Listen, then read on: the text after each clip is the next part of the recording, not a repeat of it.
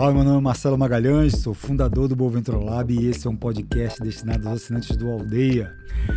Hoje nós estamos aqui para comentar a terceira parte do livro Capitalismo Consciente, que trata da liderança consciente.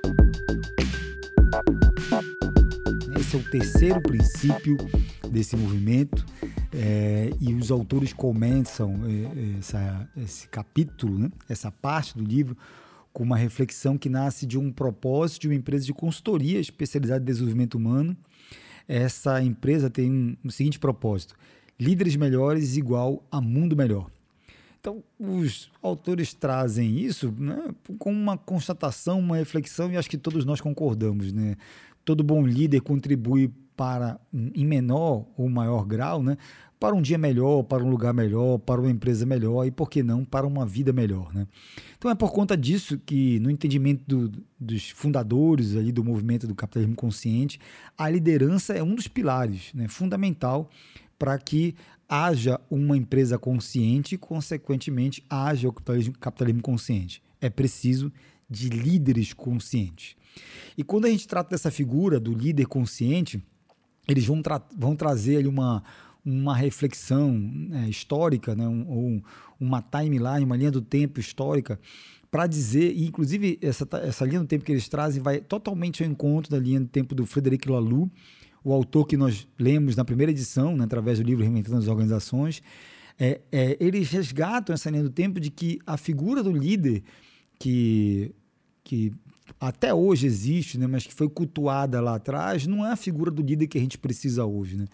Então, se a gente for parar para pensar, durante muito tempo a gente associou um líder eficiente a um, um líder de uma hierarquia militar. Né?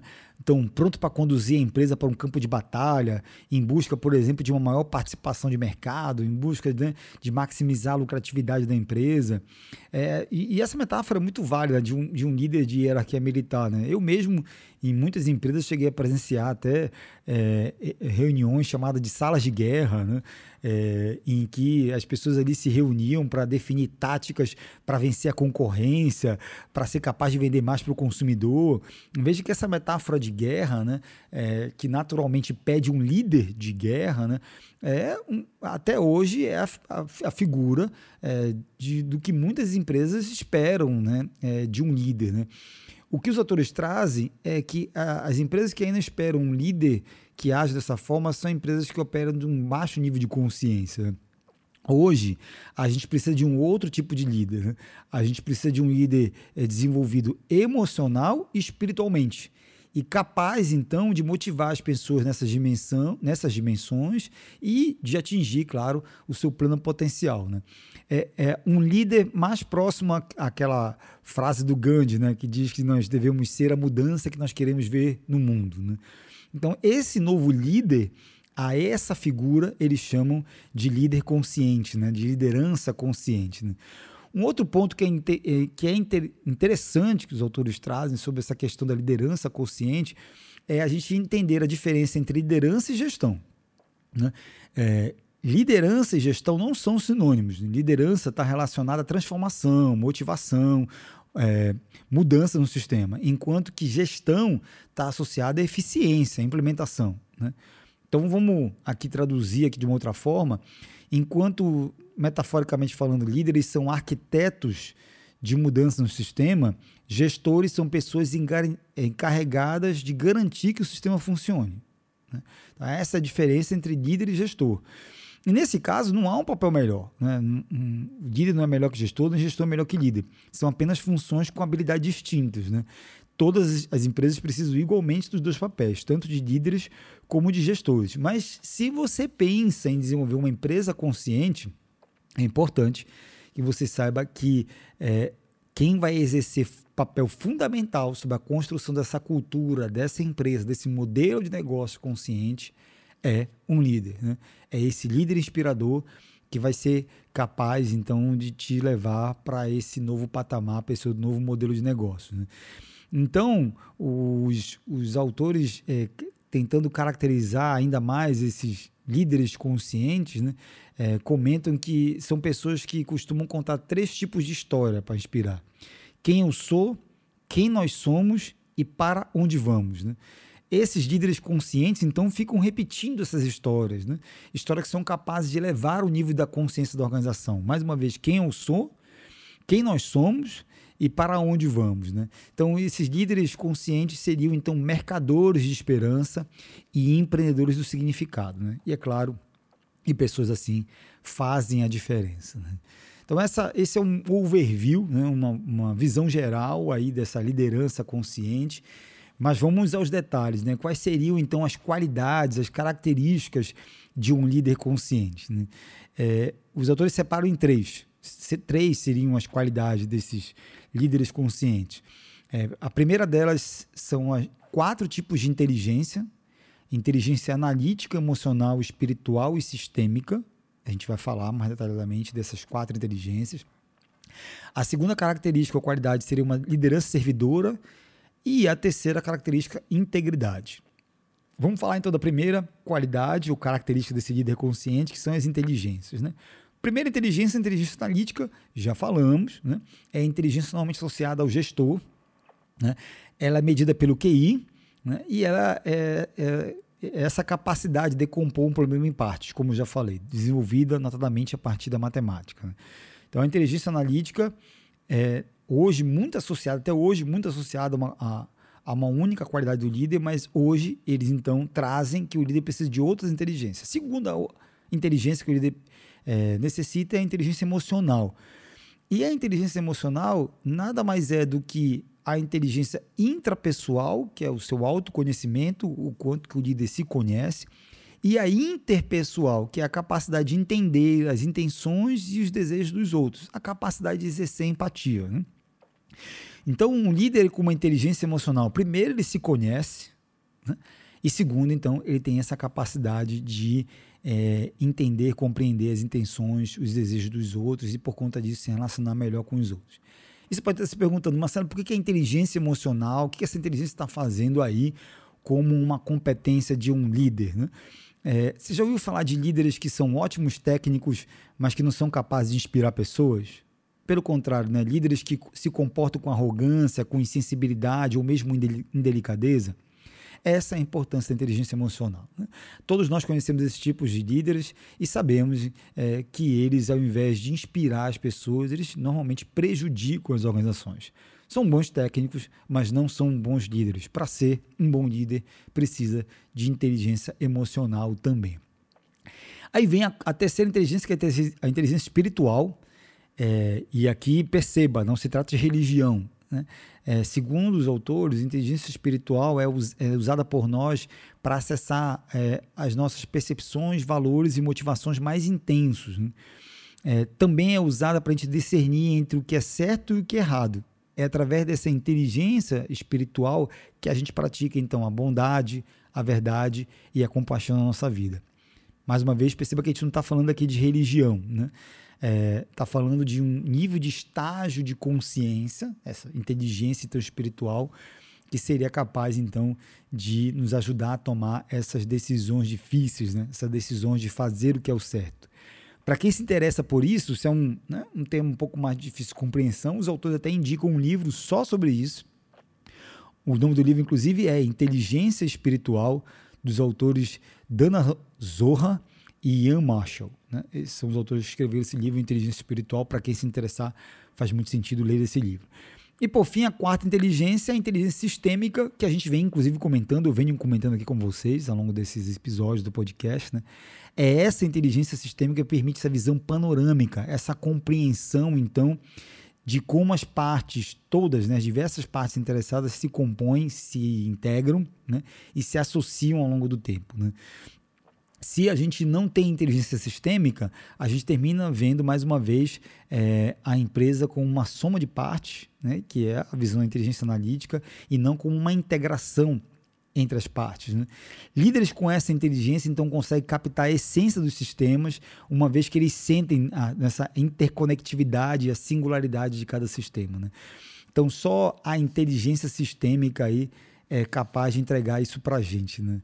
É, e aí você pode estar se perguntando, Marcelo, como é que eu desenvolvo então inteligência sistêmica? Né? É, tudo que está associado à natureza é inteligência sistêmica. Né? A natureza tem inteligência sistêmica. Né? Então, se você quer desenvolver essa capacidade, essa inteligência, os autores te indicam então procurar estudar sobre ecologia, ciência das relações entre os seres vivos e o meio ambiente, é, porque é, nada acontece na natureza sem essa plena, plena integração e alinhamento entre todas as partes, né?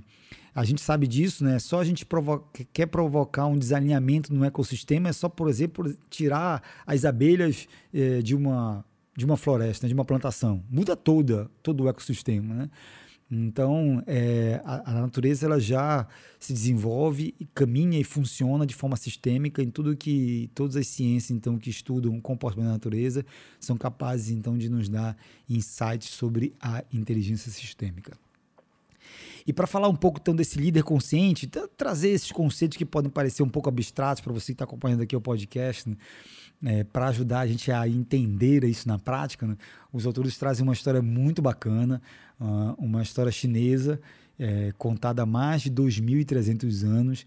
Essa história narra é, a existência de três irmãos, três irmãos médicos, o mais velho era famoso por adotar procedimentos drásticos, impaciente com aquele estágio avançado ali, perigo de, é, de vida, né? perigo de morte. Né?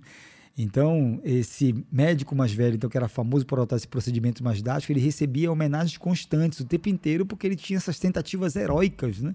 de salvar pessoas. Né? Esse era o irmão mais velho, então, médico, né? É, que recebia essas as, as maiores homenagens. O irmão do meio, ele era um médico muito preciso, muito bom no diagnóstico dos sintomas das doenças. Então ele era muito procurado para curar enfermidades menos graves, né? E contava com o apreço da comunidade também, né? Porque, é claro, né? ali ajudava as pessoas a se livrar das doenças, né? Um apreço menor que o irmão mais velho, né? Que era aquele, né? Que salvava as pessoas ali da beira da morte, né? Ou que tentava, né? Salvar as pessoas da beira da morte, né? E finalmente o irmão caçula tinha um talento de identificar tendências de uma doença antes mesmo que o paciente apresentasse algum sintoma, né? Então ele cuidava para que as pessoas preservassem a saúde. Quase anônimo, esse terceiro irmão aí nunca, nunca gozou, né? nunca teve o mesmo prestígio e reconhecimento dos irmãos mais velhos. Porém, né? Conta né, a história chinesa que esse irmão mais novo, caçula, salvou mais vidas que os outros dois, né, com a prevenção. Acho que essa história é, é uma história bonitinha, né? E a gente consegue então ver aqui nessa história bonitinha, né? É, é, os três tipos de líderes, né? O primeiro irmão, né, o médico mais velho, né, é o líder militar, né? aquele líder extremista, né, que parte para a guerra, né, vê tudo como uma guerra, né, e que provoca resultados para a organização a partir dessa perspectiva. Né? O segundo irmão, ali com um diagnóstico preciso, né, é o líder mentalidade analítica, né? raciocínio matemático, né? É, que separa as partes. Né? E o, o, terceiro irmão, o irmão caçula, né? que salvava vidas a partir da prevenção, a gente consegue então ver nele o líder consciente. Né?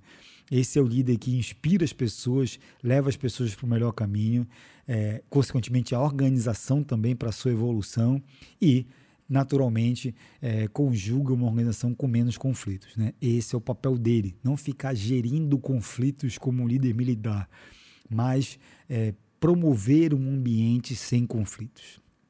Então, essa é a primeira qualidade, com isso a gente encerra não, que a primeira qualidade do, dos líderes conscientes, características seriam essas quatro inteligências, né? repetindo inteligência analítica, emocional, espiritual e sistêmica. A segunda qualidade ou característica de um líder é a liderança servidora. Né? É, nesse sentido, os autores trazem uma frase de um prêmio Nobel, o Albert, é, se eu falo corretamente aqui, Schweitzer.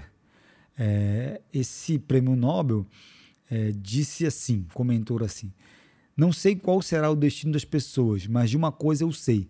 As únicas que se, que se sentirão realmente felizes serão aquelas que se esforçaram para ajudar os outros e encontraram maneiras para fazer isso.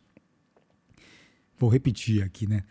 Não sei qual será o destino das pessoas, mas de uma coisa eu sei: as únicas que se sentirão realmente felizes serão aquelas que se esforçaram para ajudar os outros e encontrar as maneiras para fazer isso. Então, essa é a descrição de um líder que serve as pessoas, não um líder que cobra as pessoas. Né? A liderança servidora, então, é uma característica, uma qualidade fundamental de um líder consciente. Né? Acho que a gente também consegue ver claramente isso num líder é, de um, com um nível de estágio, né, de evolução de consciência maior. É, normalmente, líderes que inspiram são líderes que têm esse comportamento, são líderes que servem mais do que cobram. Né? E a terceira e última qualidade é a integridade. Né? É, e o que, que é a, a, a, integridade? A integridade é essa qualidade que abrange autenticidade, justiça, confiabilidade, coragem e outros tantos adjetivos associados à integridade. Mas acho que uma forma melhor de falar do que é integridade é resumir essa característica a partir de um pensamento de um filósofo norte-americano chamado Waldo Emerson. Esse filósofo tem uma frase que eu gosto muito de repetir, cotidianamente, inclusive, que diz assim: O que você faz fala tão alto que eu não consigo te escutar. Né? Vou repetir, né? O que você faz fala tão alto que eu não consigo te escutar. O que o, o Valdo né, traz para a gente com essa frase né, é, é a provocação de que, eventualmente, há diferenças em algumas pessoas né, entre o que elas dizem, o seu discurso e o que elas fazem. Né? E quando a gente é, mostra diferenças entre o que a gente fala e o que a gente faz, nós não somos íntegros, né? Essa é a verdade, né? Uma pessoa que pratica, pratica integridade é uma pessoa que fala o que faz, né? E aí, nesse sentido, né, esse filósofo norte-americano traz essa reflexão pertinente. Né? É, entre escolher o que você fala e o que você faz, a gente sempre fica com o que você faz. Né? Então, líderes conscientes são líderes íntegros, né? são líderes que praticam a integridade. E esses líderes, então, são capazes de motivar as pessoas. Né? Então, acho que todos nós somos é, conscientes, até fazendo um trocadilho aqui, do quanto que é importante um líder consciente na nossa organização, né? Esse, essa figura desse líder. Né? E você pode estar se perguntando, e como é que eu construo esse líder, dado que esse líder é muito importante? Né? Os autores trazem também uma, um, um conjunto de passos. Eu aqui selecionei oito passos para a construção é, desse líder aqui, desse líder consciente. Eu vou descrever cada um desses passos aqui para vocês. O primeiro passo para quem quer se tornar um líder consciente ou, ou quer fazer parte né, desse projeto de, de construção de líderes conscientes é o que eles chamam de intencionalidade. É, o que é intencionalidade? A pessoa tem que querer se transformar nesse líder consciente. Né? Não, lembro de todas as qualidades que acabamos de citar do líder. Se, se, o líder ou se a pessoa, o indivíduo, não quiser desenvolver essas qualidades, não tem como ela se tornar um líder consciente. Isso é meio óbvio até, é, mas no dia a dia não é óbvio, né? Nem todas as pessoas têm essa intencionalidade, essa vontade muito grande de evoluir, né? Eu vou dar um exemplo rápido, né? É, para você desenvolver inteligência emocional, tá lá, claro, a primeira coisa que você precisa fazer é o autoconhecimento. E muitas pessoas ainda têm resistência, por exemplo, né, a, a, práticas que possam te levar ao autoconhecimento, como, por exemplo, terapia, meditação e tantas outras. Né? Mas sem autoconhecimento, você não vai conseguir ter boas relações com os outros se você eventualmente não tem boas relações consigo mesmo. Então, essa intencionalidade é o primeiro passo para a construção de líder consciente. O segundo passo também é natural, encontre o seu propósito. Né? É, um líder que inspira as pessoas é um líder que sabe qual é a sua razão de existir, qual é o seu propósito, e normalmente esse propósito está alinhado ao propósito da organização. Né? Então, é, ele vai fazer parte é, daquela organização para poder pôr em prática o propósito de vida dele. Né? Então, quando está alinhado né, o, o propósito do líder com o propósito da organização, esse líder é muito mais inspirador. Terceiro passo, é, eles chamam de cultive modelos. Né? Então, todos nós possuímos nossos ídolos. Né? Então, é, cultivar líderes, outros líderes conscientes, né, como nossos modelos, né, vão nos ajudar a tomar decisões mais parecidas no dia a dia com esses líderes inspiradores. É, eles propõem, então, nesse caso, um seguinte exercício. Né? Vamos supor que eu tenha um líder como referência e esse líder consciente seja Gandhi. Então eu posso eventualmente fazer uma pergunta para mim, né? O que o Gandhi faria nessa situação em que eu me encontro agora, né? Ou mesmo é, qualquer líder, você para você pode ser a sua mãe ou o seu pai, né? E mais uma vez, você pode fazer a mesma pergunta, né? O que a minha mãe, por exemplo, faria nessa situação, né? Como um líder ou uma líder consciente que eu admiro, né? Então, cultivar modelos líderes conscientes também é fundamental para é, a construção desse líder. O quarto passo é desenvolver inteligência emocional. Já comentamos sobre isso, né? inclusive na intencionalidade. Né? Para desenvolver inteligência emocional, você precisa da inteligência intrapessoal, que é o autoconhecimento, e a interpessoal, que é a capacidade de desenvolver empatia, né? essa capacidade de entender as intenções e os desejos dos outros. O quinto passo é desenvolva uma inteligência sistêmica, né? A gente falou bastante sobre isso, né? A inteligência sistêmica é essa inteligência que permite a gente ver o todo. Tem, um, é, tem algumas, algumas analogias que a gente é, costuma usar quando a gente fala de inteligência sistêmica. Né? Uma delas é assim: é, com inteligência sistêmica você consegue enxergar, enxergar a floresta e não só a árvore. Né? Então, a inteligência analítica, quando olha para a floresta, vê a soma de árvores. Né? A inteligência sistêmica vê a floresta inteira. Né? Mais uma vez, como desenvolver inteligência sistêmica, vá atrás das ciências que estudam a natureza. Né? Hoje, inclusive, é, existe um certo fetiche, né, um modismo na administração chamado de biomimética, né, que é essa coisa da gente estudar como a natureza resolve os seus problemas e pegar essas soluções que a natureza já tem e aplicar nas nossas empresas. Né? Por exemplo, como é que um formigueiro consegue ser tão organizado? Né? Existe uma lógica ali processual é, que as formigas realizam ali instintivamente, porque elas conhecem ali a, o melhor processo, né, a melhor formação. É, então, hoje, existe um, uma, uma disciplina, né, uma área de atuação na administração chamada biomimética, que se dedica apenas a, a, observar como a natureza resolve seus problemas e pegar essas inspirações e trazer para os nossos modelos organizacionais. A isso a gente chama então de inteligência sistêmica. O sexto passo é a evolução da consciência. Né? É natural é, que um líder consciente ele também tenha essa preocupação de, de evoluir sempre a sua consciência, porque é, em evoluindo a sua consciência ele está mais preparado para acessar é, novos modelos mentais, novas formas de ver o mundo, novas formas de entender o alinhamento entre essas partes interessadas.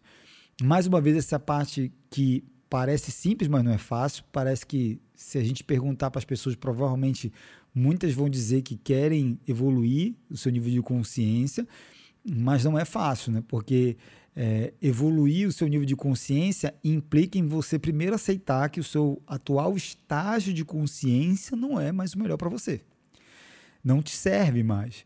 E aceitar isso é aceitar que você vem conduzindo a sua vida sobre um estágio de consciência que não é o correto, né? ou que não é o mais adequado, melhor dizendo. Né? Então, isso já, já causa algum sentimento de apego ao seu atual estágio de consciência e, de, e, e dificulta né? essa evolução. Então, também não, não é fácil, mas é desejável. Esse é o que sexto passo o sétimo passo é saúde física. Né? Não existe um líder consciente é, que, além da saúde emocional e espiritual, tenha também saúde física. Né? Um líder consciente precisa estar bem preparado para manter a sua vitalidade e, e, obviamente, a resistência ao estresse, porque não é fácil a condução desse dia a dia. A última contribuição que eles fazem sobre a construção desse, desse líder consciente eh, são o que eles chamam de práticas contemplativas. E, e aí se encaixa a meditação. Né?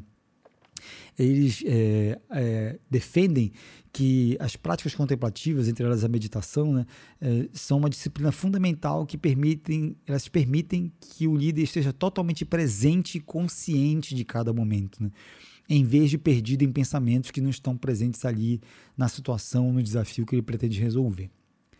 Então, é, essas são é, o, esses são o conjunto de passos aí que os autores sugerem para a construção de um líder consciente e todos nós sabemos né, que as nossas organizações pedem por esses líderes. Né?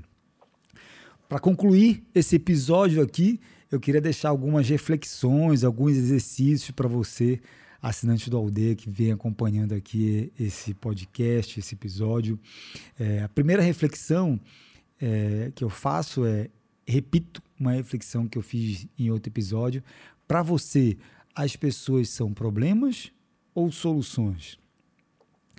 Essa é uma frase que estava ali no livro, no primeiro livro do, do, do Aldeia, né, no livro Reinventando as Organizações. Foi uma frase que me impactou muito e ela explica muito sobre liderança e, sobretudo, sobre liderança consciente. Né? É, enquanto para você as pessoas forem problemas, é, você não vai conseguir exercer uma liderança consciente. Né? Então, é preciso que a gente é, comece a deixar de entender as pessoas como recursos humanos. Percebam aí, inclusive, esse termo, né? recurso humano. As pessoas não são recursos humanos, as pessoas são partes interessadas nos nossos negócios e são parte do que gera riqueza para os nossos negócios. Essa é a primeira reflexão que eu faço para você. É, e nada errado é, você eventualmente é, achar que as pessoas é, são eventualmente problemas. Né? É, a única questão é que se você opera sobre é, esse paradigma, sobre essa perspectiva, dificilmente você vai conseguir aí acessar as qualidades de líder consciente. A segunda reflexão é, que eu faço para você é esse líder consciente que a gente descreveu aqui, ele faz sentido para sua empresa? E apesar, e essa não é uma, uma pergunta retórica, é que algumas pessoas podem estar pensando assim, é claro que o, o líder consciente é, é necessário para todas as organizações. Algumas pessoas podem estar pensando assim, mas é, não é verdade. Né?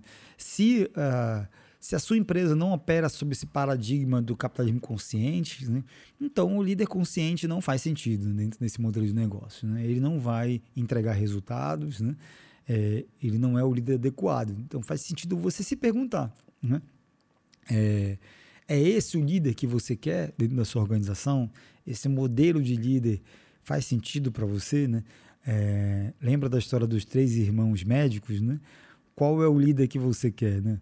O líder que resolve os conflitos o tempo inteiro, né? Que é o primeiro irmão médico lá que salvava as vidas a partir de tentativas heróicas, né? Mas está o tempo inteiro salvando pessoas à beira da morte.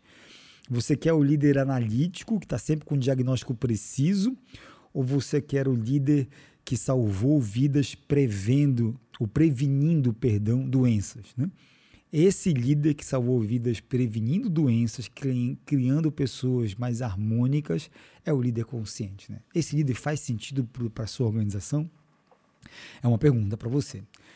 E a terceira reflexão é, que eu faço é se faz sentido para você é, esse líder consciente né, para sua organização e, e, mais, se você como empreendedor deseja ser esse líder, né, deseja se transformar nesse líder, eu te convido para começar esse processo de construção. E o primeiro passo, é, meu amigo, minha amiga que, que acompanha aqui esse podcast, é sem dúvida o autoconhecimento. Né? É, esse é o passo é, essencial a partir do qual você vai construir todas as outras inteligências, todas as outras habilidades e competências. Sem esquecer, é claro, da competência fundamental que vai te ajudar a conjugar esses interesses entre as partes interessadas, que é a inteligência sistêmica. Bom, eu espero com esse episódio ter inspirado vocês, é, todos que acompanharam o podcast até aqui, a, a, se, a, ler o livro, a ler esse capítulo da liderança consciente. É um capítulo muito inspirador e é um capítulo que eu julgo necessário para todos nós, para que a gente possa desenvolver líderes na nossa organização, líderes capazes de promover essa harmonia, esse melhor ambiente de trabalho. Meu nome é Marcelo Magalhães, eu sou fundador do Boventura Lab e esse é um podcast destinado aos assinantes do Aldeia. Até o próximo episódio.